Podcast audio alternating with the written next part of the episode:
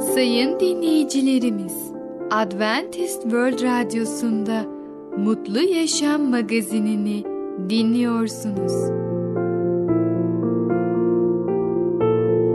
Mutlu Yaşam magazinine hoş geldiniz. Önümüzdeki 30 dakika içerisinde sizlerle birlikte olacağız. Bugünkü programımızda yer vereceğimiz konular Kendinizi adayın, boş mezar, sorumluluğun önemi.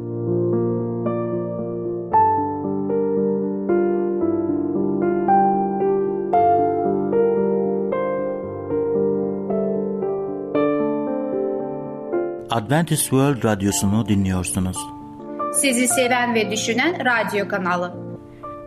Sayın dinleyicilerimiz, bizlere ulaşmak isterseniz e-mail adresimiz radio.umutv.org radio.umutv.org Bizlere WhatsApp yoluyla da ulaşabilirsiniz. WhatsApp numaramız 00961 357 997 867 06 00961 357 997 867 06 Merhaba değerli dinleyicimiz. Ben Tamer. Bereket Dağı'ndan Düşünceler adlı programa hoş geldiniz. Bugün sizlere kendinizi adayın hakkında konuşacağız. İlk önce Matta 6 30. ayeti okumak istiyorum. Kır otunu böyle giydiren Tanrı'nın sizi de giydireceği çok daha kesin değil mi? İsa'nın yalın ifadeleri bizim için her zaman birer bulmaca gibidir. Çünkü kolay anlayan varlıklar değiliz. Nasıl İsa'nın sadeliğine erişip onu anlayabiliriz? Onun ruhunu alarak, onu tanıyarak, ona dayanarak ve o sözünün gerçeğini bize açtıkça ona itaat ederek yaşam inanılmaz bir sadeliğe kavuşacaktır. İsa eğer Tanrı'yla doğru bir ilişki sürdürüyorsak kır otunu böyle giydiren Tanrı'nın bizi de nasıl giydireceğini düşünmemizi istiyor. Tanrı'yla paydaşlığımızı kaybetmemize her zaman sebep İsa Mesih'ten daha çok şey bilme saygısızlığına kapılmamızdandır. Göksel babamızın çok daha değerli sözünü unuturken bu dünyanın kaygılarının aklımızı kurcalamasına izin verdi. Gökte uçan kuşlara bakın. Yaptıkları tek şey Tanrı'nın onların içine koymuş olduğu içgüdüye bağlı kalmaktır ve Tanrı onları gözetir. İsa dedi ki eğer onunla doğru bir ilişkimiz olursa ve içimizde onun ruhuna boyun eğersek o zaman Tanrı sizin de tek bir tel saçınızla ilgilenecek. Kırın zambaklarının nasıl büyüdüğüne bakın. Nereye düşerlerse orada büyürler. Çoğumuz Tanrı'nın bizi diktiği yerde büyümeyi reddediyoruz. Böylece hiçbir yerde köklenemiyoruz. İsa eğer Tanrı'nın içimizdeki yaşamına itaat edersek o bizim diğer bütün ihtiyaçlarımızla ilgileneceğini söyledi. İsa Mesih bize yalan mı söylüyor? Onun vaat ettiği çok daha giydireceği sözünü deneyim ediyor muyuz? Eğer bunu deneyim etmiyorsak sebebi Tanrı'nın bize verdiği yaşama itaat etmediğimizden ve akıllarımızı kurmak düşüncelere ve endişelere meşgul etmemizdendir. Ona kulluk etmeye tam olarak yoğunlaşmamız gerekirken Tanrı'ya anlamsız sorular sorarak ne kadar da çok vakit harcıyoruz. Kendimizi Tanrı'ya adamak, Tanrı'nın görevlendirdiği şeyler haricindeki her şeyin kendimizi sürekli olarak ayırmaktır. Tek bir seferde olup bitecek bir eylem değildir bu. Sürekli devam eden bir süreçtir. Hayatımın her gününde kendimi sürekli olarak Tanrı'ya adıyor muyum ve ona bakıyor muyum? Rab şunu vaat ediyor. Beni arayacaksınız, bütün yüreğinizle arayınca beni bulacaksınız diyor. İremya 29.13'te. Kalplerimizi Rab'be vermeliyiz ki tekrar onun gibi olabilelim. Günahkar kalplerimiz doğal olarak Rab'den uzaklaşır. Kutsal kitap bizi şöyle tanımlamaktadır. Ruhsal olarak ölü, yüreğiniz ve aklınız hasta, sağlıklı hiçbir nokta yok bedeninizde. Günahkarlar şeytanın elindedirler. Onlar istediğini yerine getirmeleri için kendilerini tutsak eden iblisin tuzağına esirdirler diyor 2. Timoteus 2.26'da. Rab bizi iyileştirmek ve özgür kılmak ister. Bunu yapmak için bizi tamamıyla değiştirerek yeni istekler ve alışkanlıklar kazanmamıza diler. Ama biz kendimizi tamamıyla ona teslim edinceye dek bunu yapamayız. İnsanın kendisiyle olan savaşı savaşların en büyüğüdür. Kendimizi Rab'be adamak ve düşüncelerimizi kontrol etmesine izin vermek çok zordur. Ama Rabbin hükmetmesine izin vermeliyiz yoksa o bizi yeni ve kutsal kılamaz. Şeytan Rabbin egemenliğinde birer köle olacağımıza inanmamızı ister.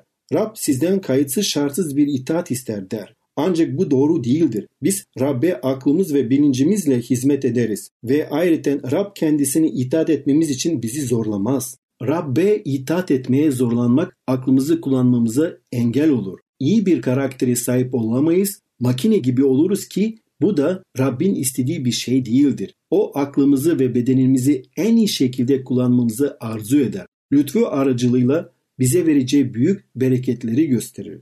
Rab bizi yönlendirmek için kendisini teslim olmaya davet eder. Bize ne yapıp yapmamamız konusunda seçim özgürlüğü verir. Günahtan özgür kılınmayı ve Rabbin çocuklarına verdiği harika özgürlüğü paylaşmayı seçebiliriz. Kendimizi Rab'be verdiğimizde bizi ondan ayıran her şeye sırt çeviririz. Kurtarıcımız aynı şekilde sizden kim varını yoğunu gözden çıkarmazsa benim öğrencim olamaz dedi. Kalplerimizi Rab'den ayıran her şeyden vazgeçmeliyiz. Tamamıyla Rab'be aitsek onun çocukları oluruz.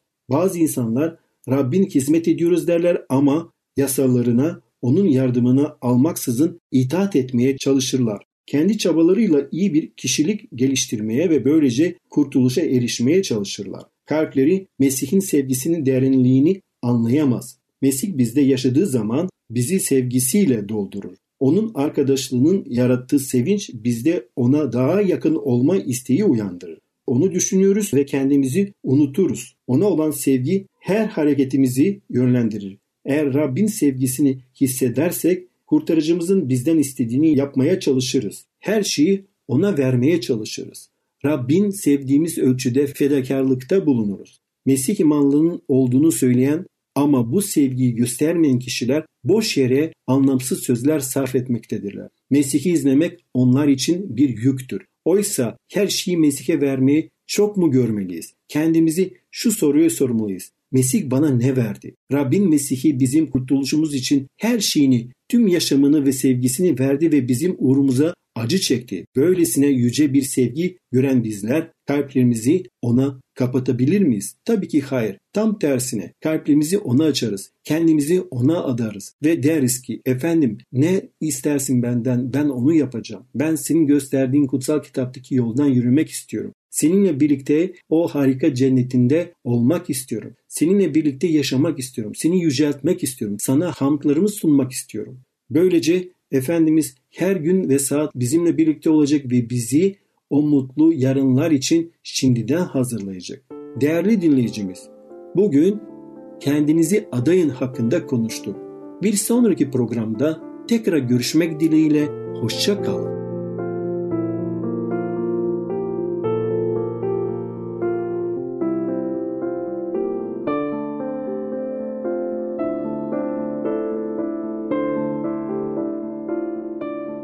Adventist World Radyosu'nu dinliyorsunuz.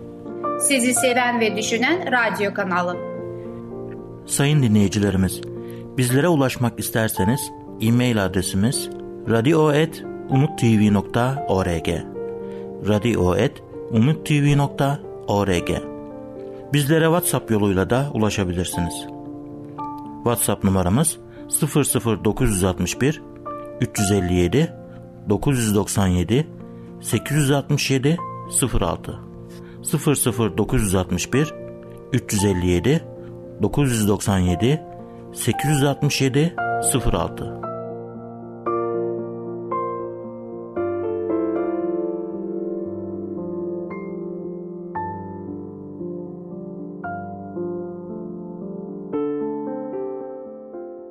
Merhaba ufaklık.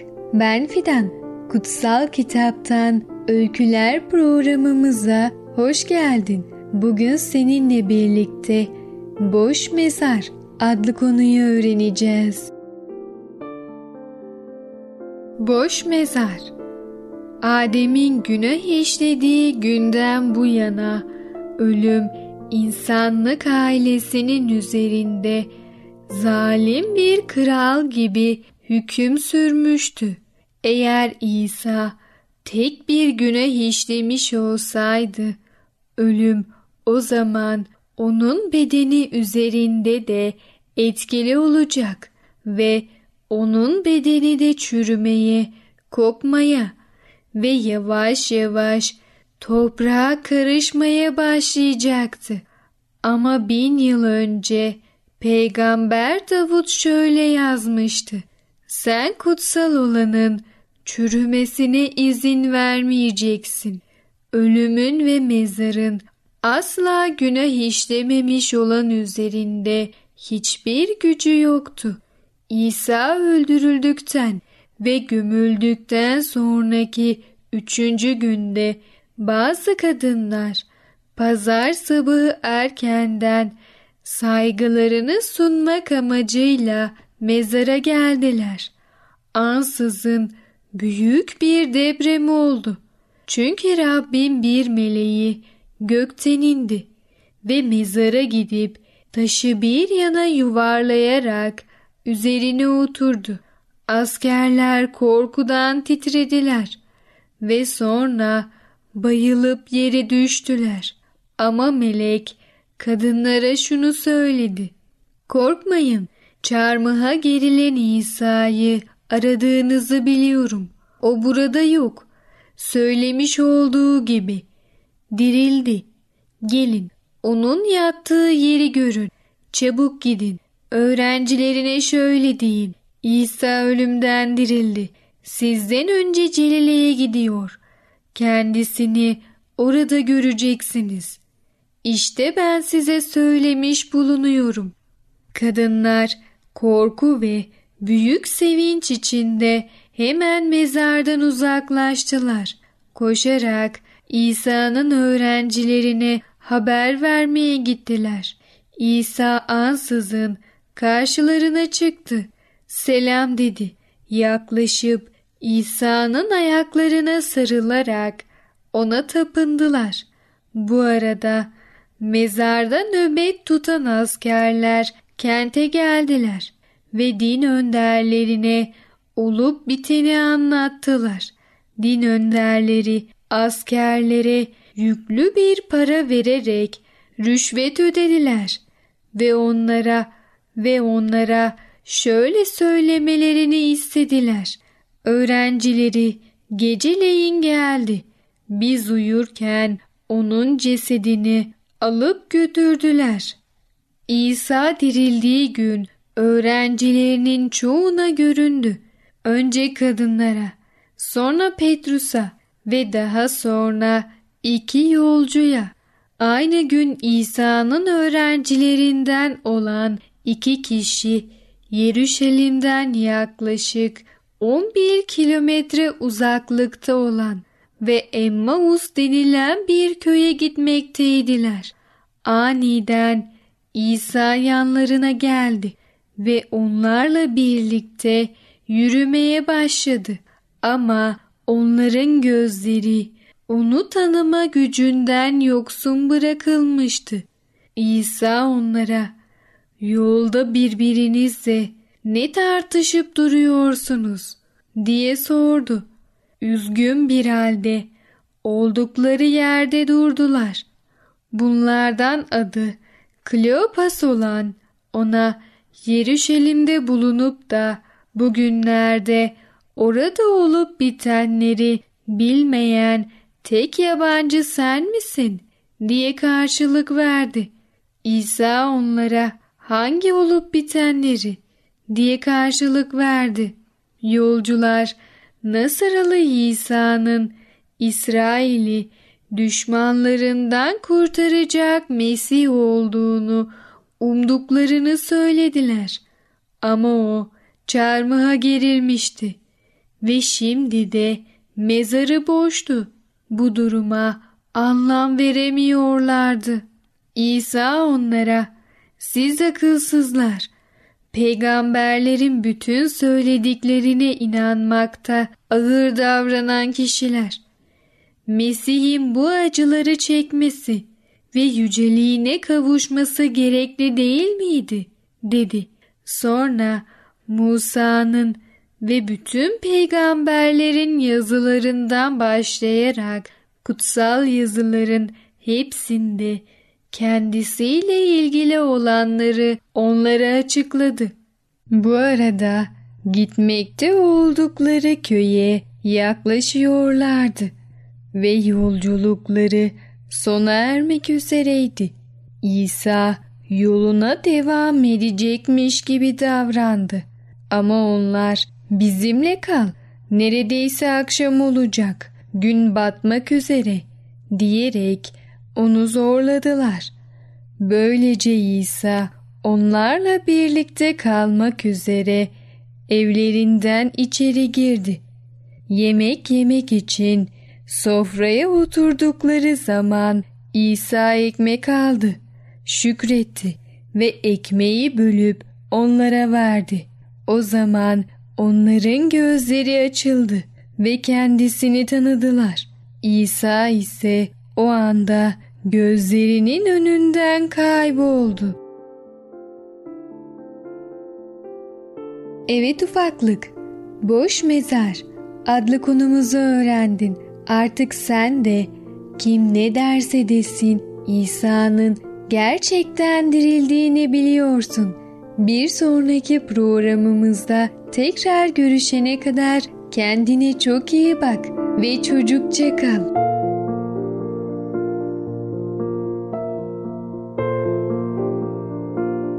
Adventist World Radyosu'nu dinliyorsunuz. Sizi seven ve düşünen radyo kanalı.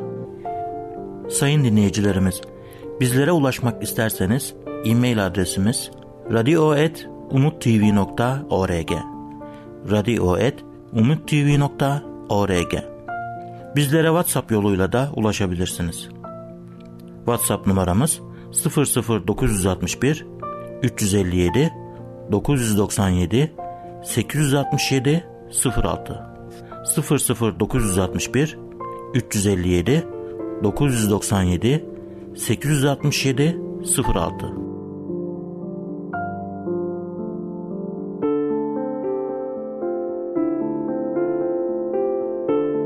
Sevgili dinleyici, merhabalar.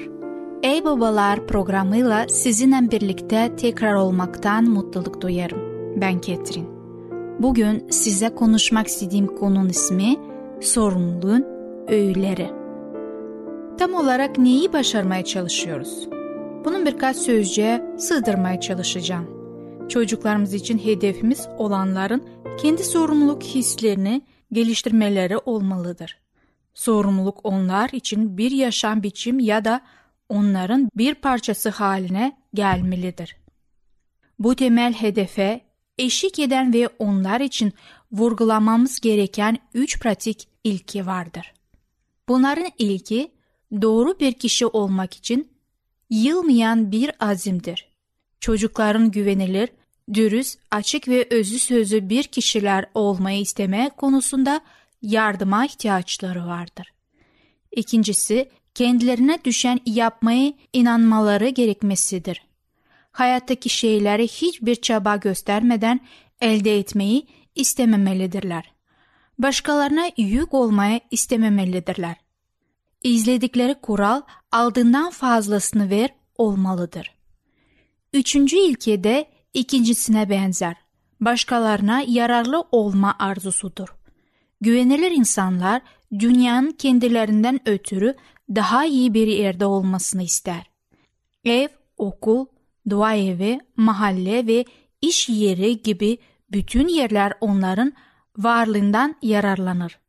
Başkalarına yardım etmek ve başkalarının ihtiyaçlarını ve bereketlerini kendilerinkinin önüne koymak onlar için doğaldır. Şöyle bir lehva asan kişi de doğru düşünceye sahipti.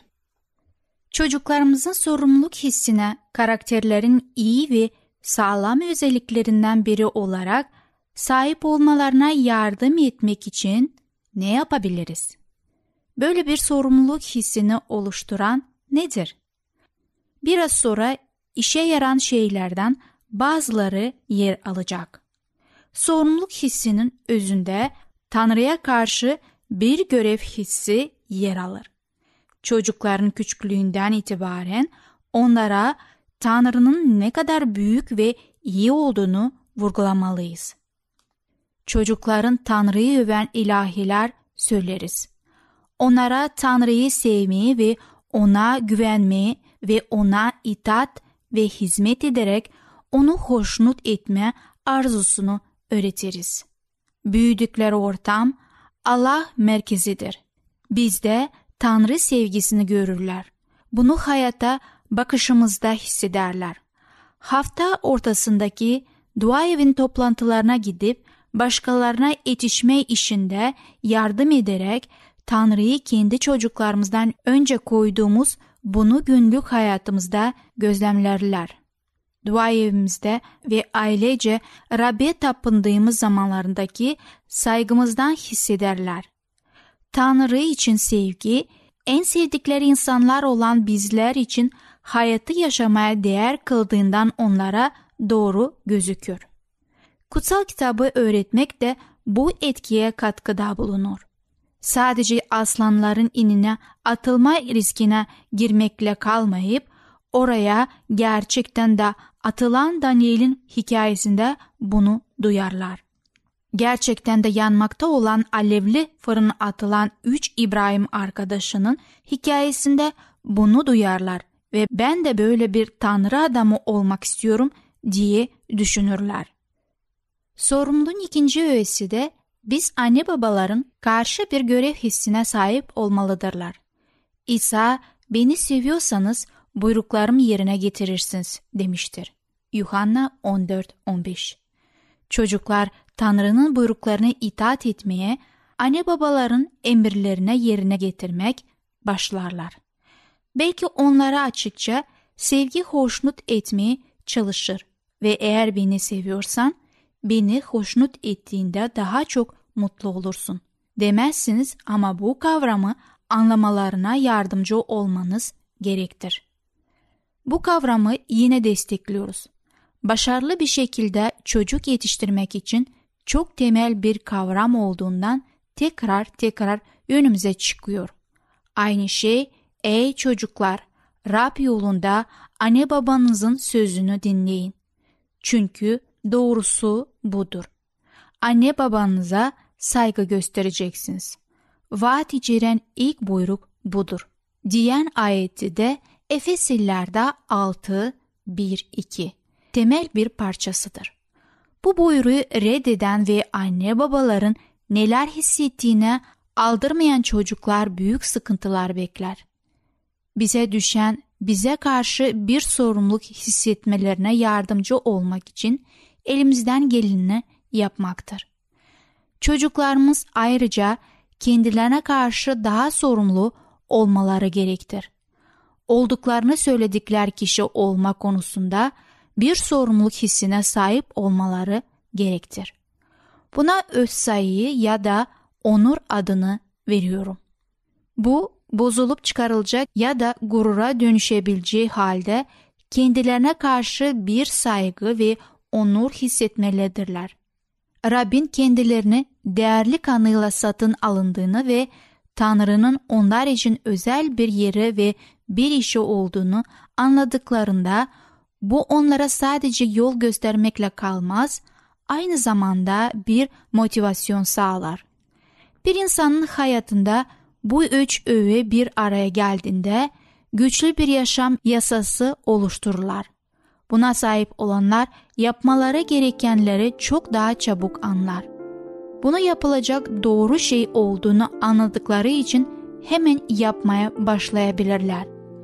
Kendi kimlikleri ve adanmış oldukları kişiden ötürü kendilerini bunu yapmaya zorlanmış hissederler. Sevgili dinleyici, çocuklarımız bizleri babaları olarak örnek almaktadırlar. Bundan dolayı her konuda ne yapacak olursak onlar için bir örnek olarak kendi hayatımızı sürdürmeliyiz. Bugün Sorumluluk Öğeleri adlı konumuzu dinlediniz. Bir sonraki programda konuya devam edeceğiz. Hoşça kalın. Adventist World Radyosu'nu dinliyorsunuz. Sizi seven ve düşünen radyo kanalı. Sayın dinleyicilerimiz, bizlere ulaşmak isterseniz e-mail adresimiz radio.umutv.org radio.umutv.org Bizlere WhatsApp yoluyla da ulaşabilirsiniz. WhatsApp numaramız 00961 357 997 867 06 00961 357 997 867 06 Gelecek programımızda yer vereceğimiz konular ardından gelmek, karanfilsiz, kendimize karşı sorumluluk. Mutlu Yaşam Magazini adlı programımızı her cumartesi aynı saatte dinleyebilirsiniz. Bir programımızın daha sonuna geldik. Bir dahaki programda görüşmek üzere, hoşçakalın.